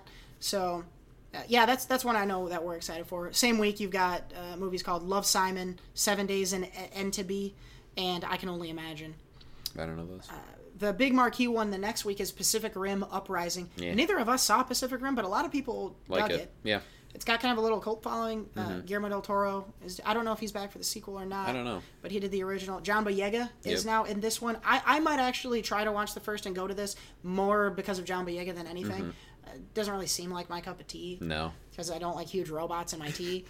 But you know, we'll see. Uh, same week you got Isle of Dogs, Midnight Sun. Isle of Dogs is an interesting. Is that the one that's um, being made by uh, by Wes Anderson? Yeah, I just Yeah. pulled it up. It's a Wes Anderson, and it's the animation Animated. on it looks weird. Yeah. it looks like Fantastic. I saw the trailer. Fox. I saw the trailer for this, and it looks very interesting. I think it's in like China or Japan. It's set, and they can't have dogs there, so they outlaw them to an island, uh, like a trash island. Um, That does sound interesting. you got uh, Scarlett Johansson, Greta Gerwig, and yeah. Frances McDormand. There's a there's a ton. There's actually way more than that in the uh, for voices. There's a ton of voices. I think it looks good. Uh, I saw that. I'm not huge animation, but I love dogs, and and the story is like a little boy who just wants he wants a dog. Uh, I think it could be. I can. I think Hmm. this one hadn't hit my radar until I just read it. Yeah, so I I'm like- gonna have to look up a trailer. Or You gotta watch the trailer. I like Wes Sounds Anderson films for the most part. So Uh, Midnight Sun the same week. Also Sherlock Gnomes. no, It's the sequel to Romeo and Juliet. yeah. Those movies probably suck, but you got to respect their pun game. Because you know, somewhere, somewhere in the world, there's a list of like a hundred of these, and they're just gonna keep making them until they don't make any money. Uh, big week. I know. Uh, well, I'm guessing a movie that's gonna make your list a little bit later on. Ready Player One is the following week. That's the last weekend in March. You've also got movies called Mary Magdalene and Lean on Pete. I've heard of. I've heard Mary Magdalene is one people are excited about. I never saw the trailer for it. But I know she's a biblical character, and uh, she, Mm-hmm. You know what? like They're not excited Rooney. for it. People are actually. People saw the trailer and thought it was going to be too much. Like, because most of these religion type movies are pretty much the same and Mm-hmm. have tried to follow pa- uh, Passion of the Christ since that came out. And so people are hoping this would be kind of more focused on her. And it seems like it sounds like people are. It's going to be focused still on Jesus. Mm-hmm. So Yeah, Rooney Mara gets top billing as Mary Magdalene, but then you have Joaquin Phoenix playing Jesus. Mm-hmm. That's an interesting cast. Also, Chiwetel Ejiofor plays Peter. Hmm. Um, I don't know if you know this at home, but Chiwetel Ejiofor is a black guy. um, so interesting yeah. that they cast him in a biblical story. I don't know of a lot of black people in um, the Bible. I also don't know the Bible very well. No, so, me either. Uh, tweet at us to correct us if that is if Or don't Peter's just don't waste your be black. time. I don't care. Yeah, good point. Also, let me know if I'm pronouncing Chiwetel Ejiofor right. It might be Ejiofor. Again, I don't care. Well, I do. I care about Chiwetel Ejiofor or Ejiofor. I like him as an actor, but What's an Ejiofor for acting? good God. I really only all that was to make that joke. Let's see. You've got a couple. Uh, let's see. One week where there's really nothing. Um, Chappaquiddick. You were never really here. A Quiet Place is an interesting one. That's um. Who's the guy who played? It, it's directed and starring John Krasinski? John Krasinski. Yeah. Yep. Uh, Emily Blunt, his real life James wife, Blunt. is also in it. It's basically they have to be silent. Uh, it's wife, husband, and two kids. They've got to be silent, or these something's going to come get him. Mm-hmm. And it's a really good trailer. Look it up on YouTube. I don't think it gives away too much, but you'll get the premise. But the whole point of it is you got to be silent. So you're definitely going to be high tension, edge of your seat the whole Ah, fuck that. the whole time. Yeah. Again, you can describe that to me. I, but it's perfect for, for John Krasinski because he's really good at the looking at the just camera. looking at the camera. yeah, that'll be good. Another one. Uh, I know. I know that you've uh, seen the trailer for this one because you showed it to me. Uh, Blockers, oh yeah, John Cena. which is shortened, I think, For cock blockers. For from cock blockers. Yeah, if you haven't seen the trailer, it's pretty. Uh, I think it looks pretty funny. The John Cena and Leslie Mann are the two stars. Um, Leslie Mann from like Forty Year Old Virgin, all that. The fucking French toast. it's those two, and then like there's some. I can never remember the guy's name, but he's he's a he's always in comedic roles. Um, their their kids are all they're senior year of high school, and they all want to lose their virginity. I think they're all girls, and uh, they have their phone. They they or they have the the messaging was set up through the iPad, and they so they're able to see it, and they're trying to stop them from having sex that night. It's pretty. The trailer's pretty funny. It looks like it's going to be another again, it's an R-rated comedy that looks like it's going to be pretty cool. Plus, you get to get see John Cena in a really funny Yeah, role. It seems like I- based he- on the he's a really funny dude. Yeah. like anytime you see him just being him, he's a funny dude. So that's what we're excited for. Definitely get out there and check out the trailer for that one. Next week, this is one I'm excited for. New Mutants. Yeah, It's a kind of part of the X Men, but kind of not. uh, Being billed as a little more of like a horror type movie, kind Mm-hmm. Yeah. of a thriller. So that one could be really interesting. Same week, you also have The Miracle Season and Submergence, sure. which I'm unaware of. Um, April 20, 420, you have Overboard. Super Troopers 2, I know, is one that a lot of Oh, people that one's definitely gonna have a 420. I think that, I think that was on on purpose, Yeah. definitely. Super Troopers, uh, big time cult comedy. A lot of people. I think this was crowdfunded Mm-hmm. Yeah, on like GoFundMe, yeah, and they got the movie made. It's coming out in April. A lot of folks getting ready to go see that. yeah. If you're not into Super Troopers, but you are into The Rock, Rampage Yeah. comes out that week. That trailer actually has me more intrigued than I thought. Really? going into it. the yeah, premise to me sounds idiotic. yeah, It's based on a video game. yeah. Off of a video game, you really can't do a story. There's not a story in these games, Huh. Other than like they're mutated. It's like an alligator, uh, an ape, and I can't remember what the other one is. The Rock. Rhino, maybe something like that. It's The Rock and these giant animals tearing apart a city. Is pretty much the plot, Yeah. right? Yeah. So we'll, Well, see. I think they're trying. I think the rock. I think they're trying to take the the monkey from the rock. Oh. you no one takes the monkey from the rock. You don't take The Rock's monkey. Yeah. or you're going to catch a rock bottom. Let's see. You've got a, a wasted week at the end of April. Two movies, one called 2.0 and one called Disobedience. Yeah. I haven't heard of either of those. Sure. But May 4th, you know what the big daddy is? The only movie getting released on this date as of right now is Avengers Infinity War. Da-da-da. Da-da-da. And, uh, you know, I would read the list of stars to this, but it's too fucking long. So Yeah. We'll I'm move on. We'll move on from there. I'm, I'm sure we'll come back to Avengers a little bit later on. So the following week, there's an interesting movie I was reading about earlier. It's called "Don't Worry, He Won't Get Far on Foot," and it stars Joaquin Phoenix, Hmm. um, also Jonah Hill and Rooney Mara. Jack Black is in this as well. And really, all all it says the synopsis is um, it's a it's a bio uh, it's based on a book that was a biography, an autobiography about a man who became paralyzed after a car accident, and then um, he started drawing. Hmm. Drawing is his way of therapy. So I think it's going to be kind of an interesting character piece. Huh.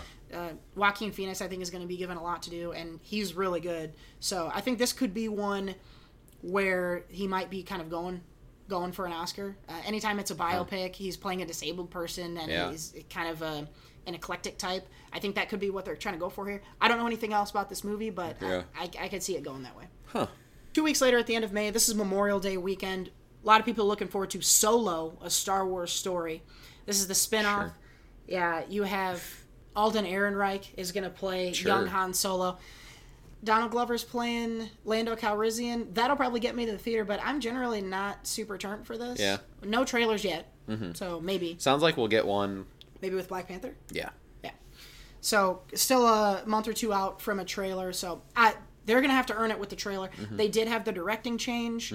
Um, now they've got Ron Howard Yeah. came on to direct. So we'll see. This is a Star Wars one, or I'm kind of like we'll see. Yeah. You know, I'm not gonna go charging into this one um, as excited as I did for for last year. This one intrigues me more than Rogue One. I wasn't a huge fan of Rogue One, Mm-hmm. uh, so this intrigues me more than that. Intrigues me more than that, but I'm I'm still not super pumped for it. Yep. We are fully into the summer months now, Mm-hmm. so this is just boom, boom, boom, boom, boom. You've got Deadpool coming out a week Woot. later. We'll see about the Deadpool sequel. Ocean's Eight is a big one. That's uh, the a lot of people are looking forward to this. Ocean's Eleven again, the heist movie Mm-hmm. in Vegas. They're doing an all female cast. See, I never saw the other Ocean's movies, so I'm not super jacked. You should watch them because you love Logan Lucky. Yeah. And it's a lot of other than the rednecks, it's a lot of the same Do stuff. they sing "Take Me Home, super Country Roads"? elaborate. Uh, they do in the second. No, I don't know. but you should go back and watch those, and I think it'll make you excited for Ocean's Yeah, Eight because maybe. I'm looking. That's one I'm looking forward to. The following week, Incredibles two. A lot of people are looking Woot. forward to. Um, week after that, you have Jurassic World sequel, Nah. one that some people not in this room are looking forward to. Um, end of June, Sicario. Sicario 2, hu- that was a huge one. That, I saw the trailer for this um, at when I went to All the Money in the World, and it looks pretty awesome. Did I, you see the first Sicario? I haven't. No. I, I've been. wa- It's been on my list Forever. for two years. Yeah. Uh, Emily Blunt and uh, Guillermo or James Benicio Blunt? del Toro Yeah. are in that one. So and Brolin. And Josh Brolin. Yeah, and it's and those two are back. kind of the Mexican drug trade and the cartels. Wasn't that nominated for an Oscar? It might have been. I think it was. It's been a couple years since it came. That's I, that's on my list. That's a must watch for me before this one comes out, Mm-hmm. Yeah. so I can get to the sequel. I agree. After that, you have another Purge movie I didn't know was happening. Yeah, it The this, Island. This one takes place, um, I think, during the events of the first one. The Ah, first, okay. either the first Purge or the first movie. I can't remember which one it was. Gotcha. Well, the Purge. uh, We've been fans of the Purge. So yeah, far. we haven't. We never saw the the last Election one. year? Yeah, Yeah. But We should probably get to that because I, I dig the Purge. The Mm-hmm. I, again, this goes back to like I was talking about downsizing. The idea around it is so Yeah. good. Um, if they explore that a little more, that's something that'll get me there. which they started to in the last few that we saw. Yep. Let's see. July 4th weekend, we have Ant Man and the Wasp. Woot! Again, back in the MCU, you've got Paul Rudd is back as well as Evangeline Lilly. She's going to get to suit up as the Wasp. Um, this is what a lot of folks are really excited about. Um, kind of the first movie of Phase 4, first one after Infinity War. So a lot of people, I'm sure, are going to be turning out to that. Same weekend, you have a movie called The Spy Who Dumped Me. Have you heard of this? No.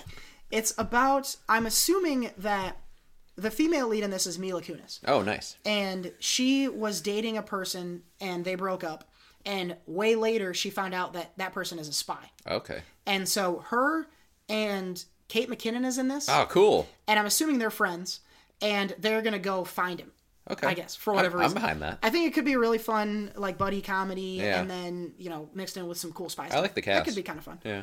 the, the following weekend uh, we get more of the rock Woot. this one's called skyscraper Yeah. I think it's like a towering inferno type. The building's coming apart, Yeah. and he's got to save everyone in it. yeah. We'll see. Neve Campbell's in it too. It's basically like San Andreas, like a disaster type movie. Yep. I don't know. So the Rock is going to say He probably fucking caused it with his biceps. he probably he flexed in too small of a room. Yeah. And that's that's what happens when you're the Rock and you flex in too small of a room. Hotel Transylvania three comes out that weekend. Oh, Adam Sandler's gonna make some more money then. Yep, Adam Sandler's in the Hotel Transylvania has been kind of successful. Mm-hmm. The first couple, I I haven't watched them, but they look cute. You know, sure, Yeah. go to that one, kids. What you should not send the kids to that same weekend, The Nun. Oh God. I'm pretty excited for the Nun. Uh, Annabelle creation really set this up pretty well. I'm excited. Definitely, we're gonna do a Oh God. Cody yeah. explains a horror movie. Seth ain't going to that one. After that, you get the sequel to Mamma Mia that no one asked for. Mama Mia, here we go again. Here we go again. After that, dun dun dun dun dun dun dun dun. We'll talk about Jason that one. Bourne? Nope, that's uh, Oh. Ethan Hunt, Mission Impossible Six now, starring Tom Cruise. We'll come back to that one a little bit later on. After that, uh, The Predator, another Predator reboot. I like The Predator. Are you into Kevin that? Spacey. Kevin Spacey in that one. Get the fuck! Uh, I, started, I I even clicked on it to see if he was in the. You... All right, that was a pretty good one. Uh, it does not have Kevin Spacey, but it does have Olivia Munn, Yvonne Strahovski, Ooh. yeah, Thomas Jane, Sterling K. Brown, What? Keegan Michael Key, What? Edward James Olmos. He's What? a little bit less exciting, No, I mean he's in uh, Battlestar Galactica. and Jacob Tremblay. I don't know who that is. He's the kid in the room, also in Wonder. The Room, or Room? Room, Okay. Room, and and Wonder. Okay, I was really hoping it wasn't the fucking. Uh... No, it's not that guy. But he's a crowd.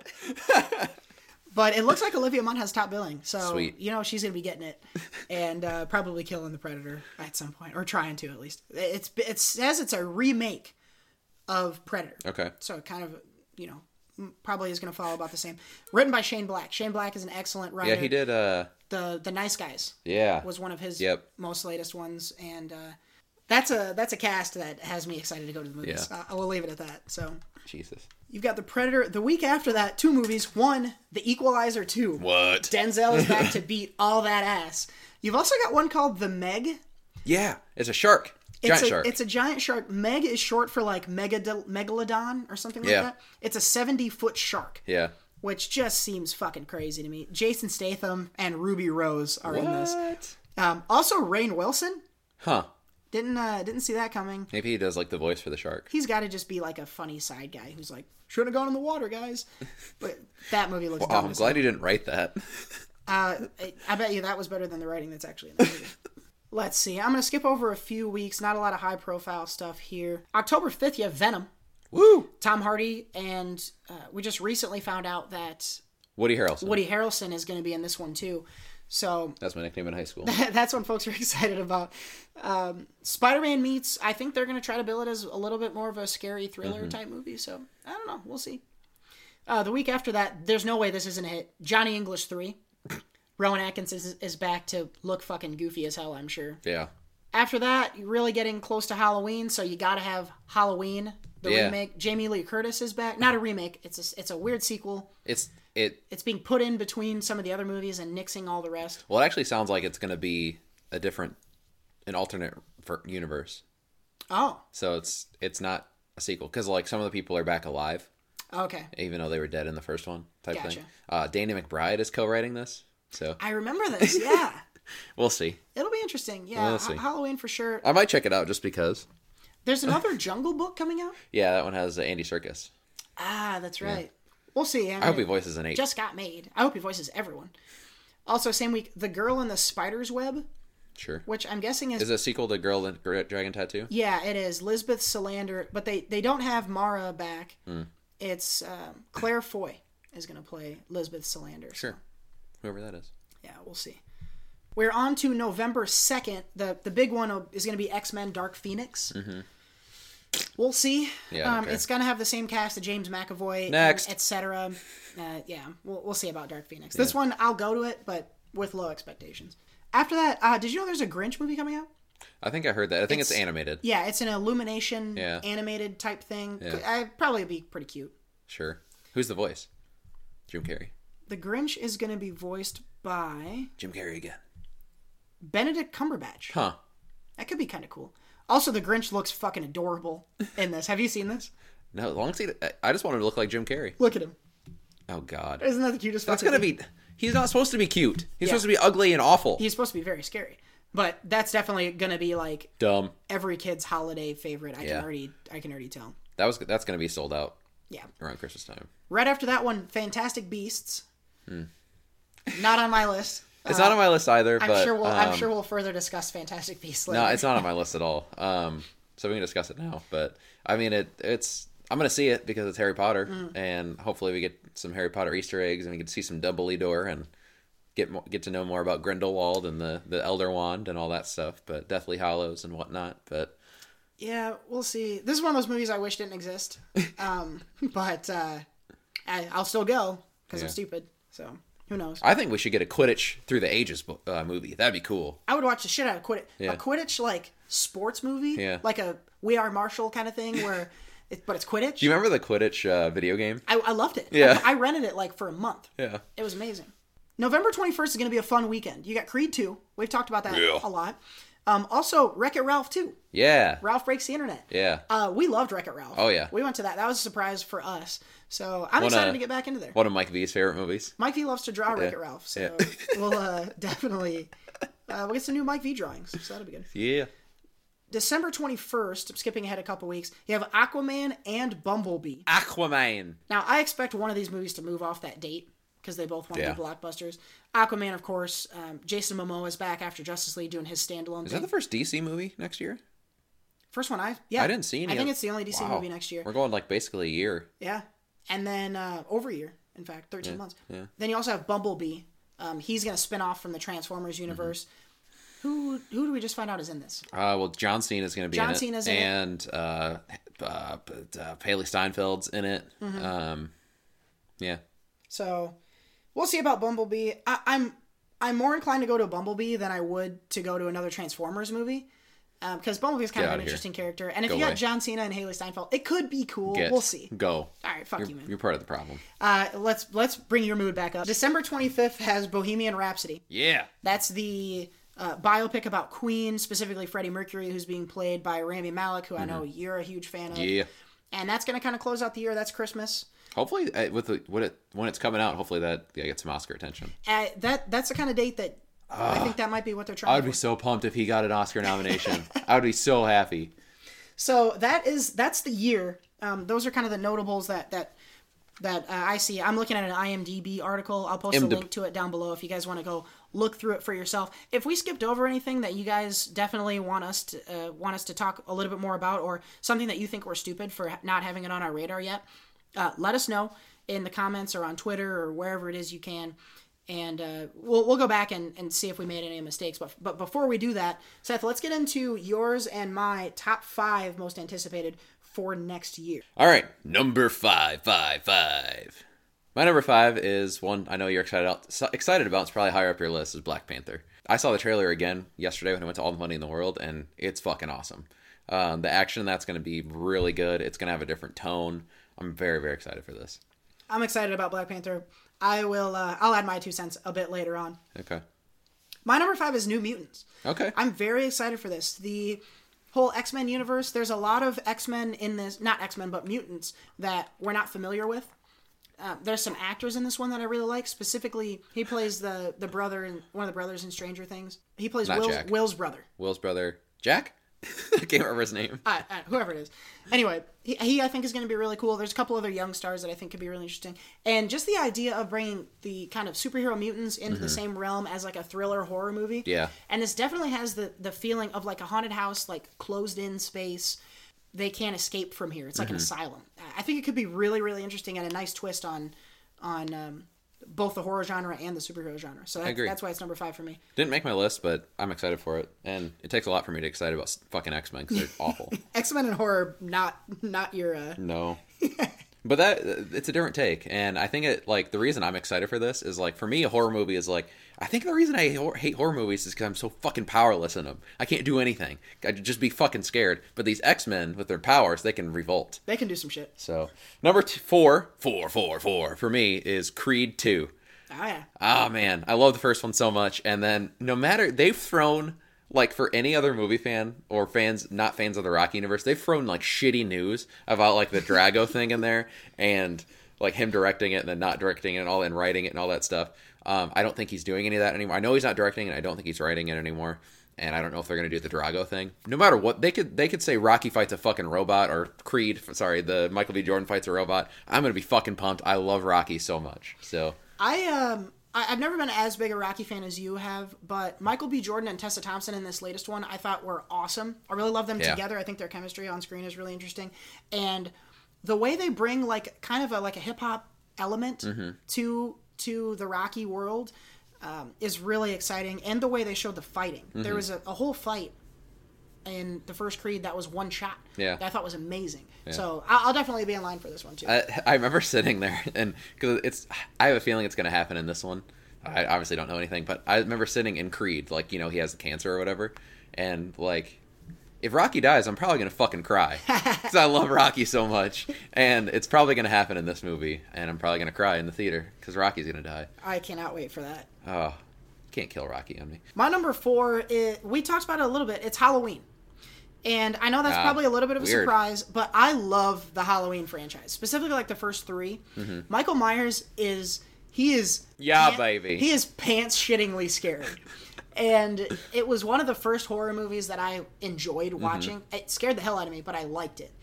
And um, to bring him back in a, a whole new kind of reboot could be interesting. I liked the Rob Zombie ones. A lot of people didn't, but they're bringing back Jamie Lee Curtis. I think this could be a cool return to form. I'm interested to see what Danny McBride does with some of his writing. This is one that I'm I'm excited to see, mostly because of name recognition. I'll Yeah. admit, but I do. It, it makes my list at, at number four. Okay. Yeah, not on my list, but I mean, I actually probably will see this one just because it's different and interested to see where the franchise goes. Number three, three, three. Uh, it's one that kind of got brought up earlier. Said we talk more about Avengers: Infinity War. Uh, I'm amazed that it's three. yeah, Wow, That- I, I'm now excited to see what's ahead of it. that that trailer is fucking amazing, and I love that song so much. The da, da, da. That used to be my alarm to get up because it's just so it's oh it's good. Um, I'm excited though. Like that the action in this is awesome for the trailer. Uh, there's going to be so much packed into this. Oh, I'm ready. Give it to me now. I've avoided the trailer, um, but I'm still excited, mainly because I want to see what they do. Mm-hmm. This didn't make my list because I know you're not sold on the Marvel. I'm very skeptical. Yeah. I'm definitely going to go into this with low expectations. I think they'll be exceeded. I do. I hope they are exceeded, but I'm still very skeptical about how many characters they're going to have. This is a huge story. Yeah. They're going to have to get a lot of people on screen and talk about a lot of things. And um, I- again, I'm going to be there opening night, no doubt. Mm-hmm. But this is one that, again, I'm, I'm trying to distance myself from expectations so that I can actually enjoy it. I th- I think this one because all of the movies have had like your poop jokes and stuff like that. This one I think is going to have a little less of that, or I think it's going to have a lot more less than that, a lot less than that, because Thanos is supposed to be fucking, you know, scary, and he's supposed Yeah. to be like the most villainous. It's the um, the Russos who directed and wrote this. They come out and said like, within the first fifteen minutes, you are going to be you're going to hate Thanos, and you're going to realize how powerful he is. Something awesome is going to happen right away. They did an awesome job with with Winter Soldier, which was kind of had that same like there wasn't happy moments very much in that movie. Not so much with Civil War. I think they kind of got thrown that, and they had, didn't have as much time on that as they do with with Avengers. And um, a lot of people are speculating too. Like even though the, the last one's not called Infinity War, it's still going to probably have a continuation with Thanos some more in there. So this one is my guess is we're going to have a big death of some kind and then go into the last movie. Um, and that's going to end it all. I'm really excited. We shall see. Uh, definitely, I, I watched the first Avengers over Mm-hmm. this past weekend, and there's something when you get a lot of those characters on screen Mm-hmm. together and do like a, a badass money shot around the whole team, which I know this is gonna that shot is gonna take 48 Yeah. minutes, but uh, that's gonna be pretty fucking Yeah. exciting. My number three stays in the superhero genre, but it's The Incredibles. Okay. The Incredibles is, for lack of a better word, incredible. Oh, God. Uh, it's been a long time since I've watched the first, but I've seen it multiple times, and it was it was really awesome. Mm-hmm. Um, it's very funny. It's got some heart moments. It's got some scary moments for sure, and it really calls into question like what would it be like to be a superhero in the real world? Mm-hmm. Because he you know, Mr. Incredible retires and is gets a nine to 5 and Mm-hmm. then goes back to superheroing. Now he's got the whole family involved, uh, and they've took they've taken a lot of time on this. So I'm I'm I'm I'm hoping that that makes. I'm hoping that because of that they've done it correctly. Yeah. And they've really done right. I think this is going to be a huge blockbuster. I think it's going to be a top five box office movie of the year. Yeah. Because it's a again it's a Pixar movie again. So and you're gonna get because now you're double dipping. You get the people who were kids when when they, it's kind of like the Toy Story three. Yep. When you get people who are going who when they were kids and they love this movie, and now you got kids again, and you got their kids. You Yeah. know, you got the kids of the people who saw it when they were kids. So, so many kids. yeah, there's kids everywhere, and uh, I'm I'm very very excited for uh, uh, Incredibles 2. If I can make a request, it's that Sam Jackson comes back as Frozone. Yeah. Where's my super suit? uh, I, again, that's number three, and Yeah. I, I'm now that I'm I'm thinking maybe it should go higher now that I think about it. But let's go on to let's go on to your two. Number two, two, two. My number two. And no poop jokes. My number two is Ronnie. My number two is Ant Man and the Wasp. Hmm. I loved the first one a lot. Uh, Paul Rudd is great. I'm excited for now. We add the Wasp in there. I hope we get more Hank Pym with uh, Michael Douglas. Ugh, I can't wait. The, that movie is so funny. I hope we get a return of Anthony potentially. Oh, Michael Pena hopefully comes back for it too. I, I don't know. I loved the first one so much, and I, I think this one will be good. I, there obviously hasn't been a trailer yet, but I'm excited for when there is one.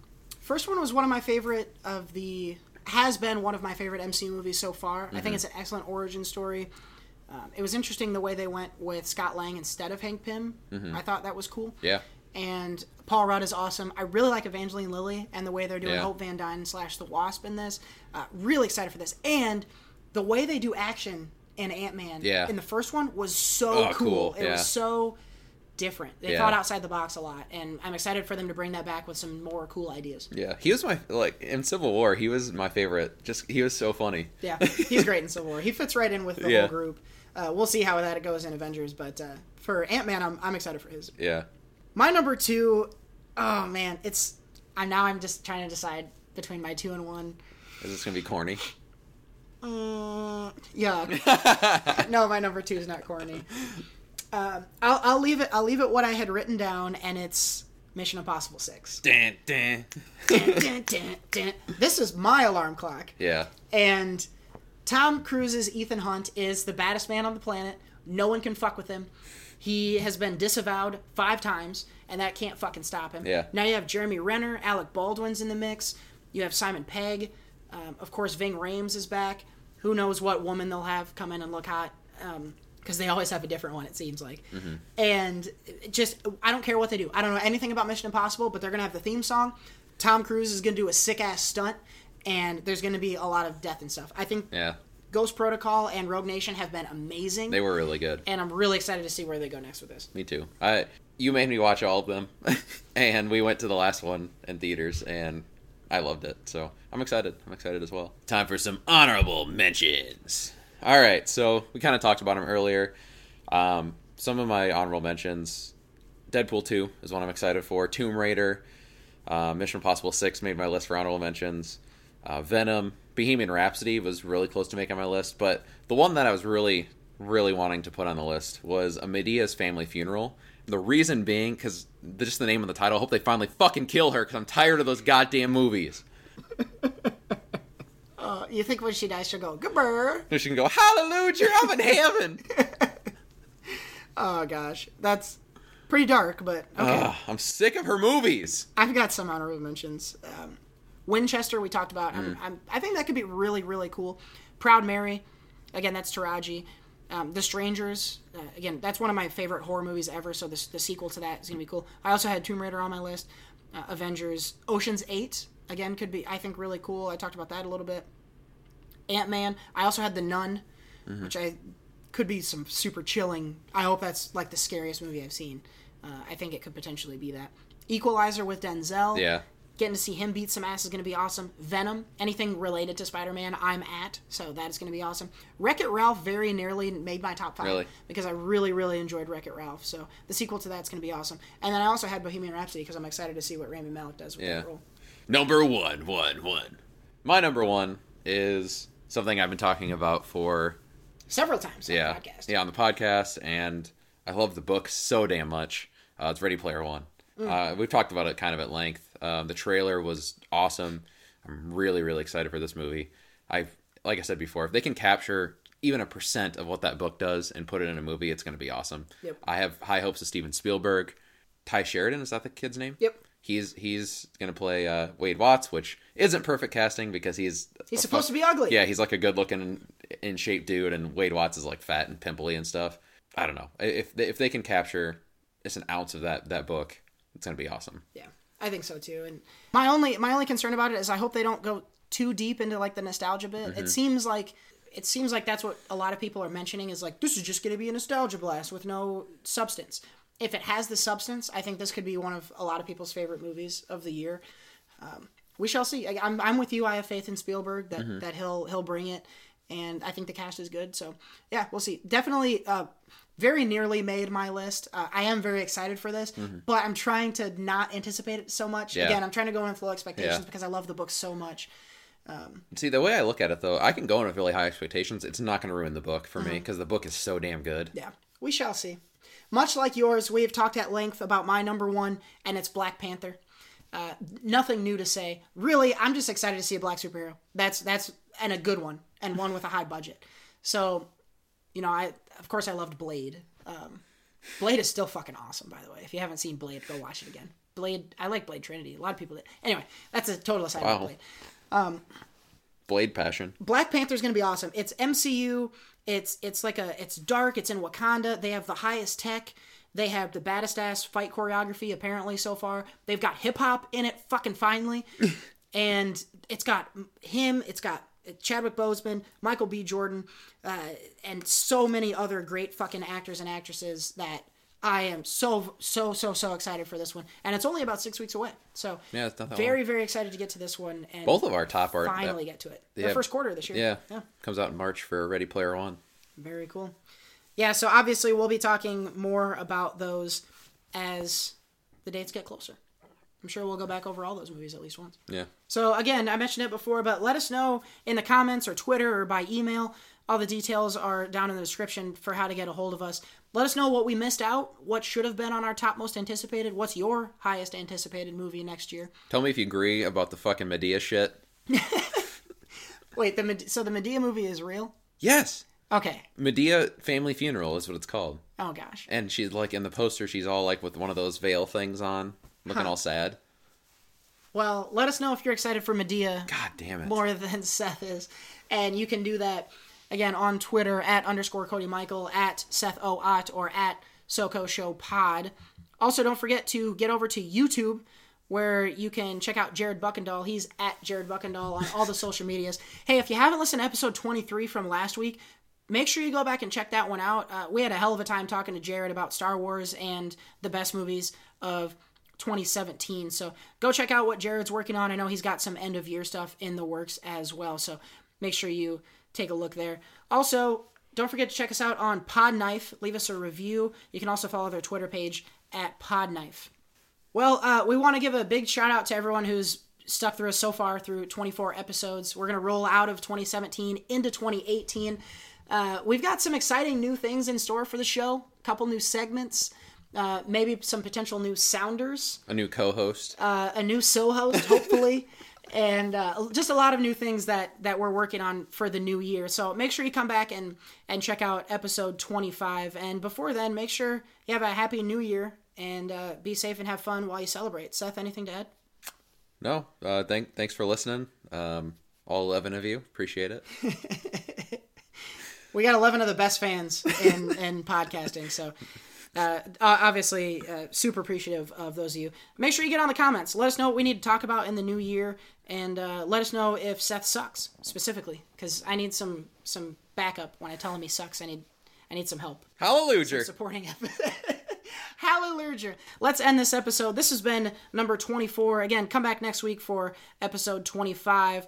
Happy New Year, everybody. This is Cody Michael for Seth Ott. We'll see you next week. Bye.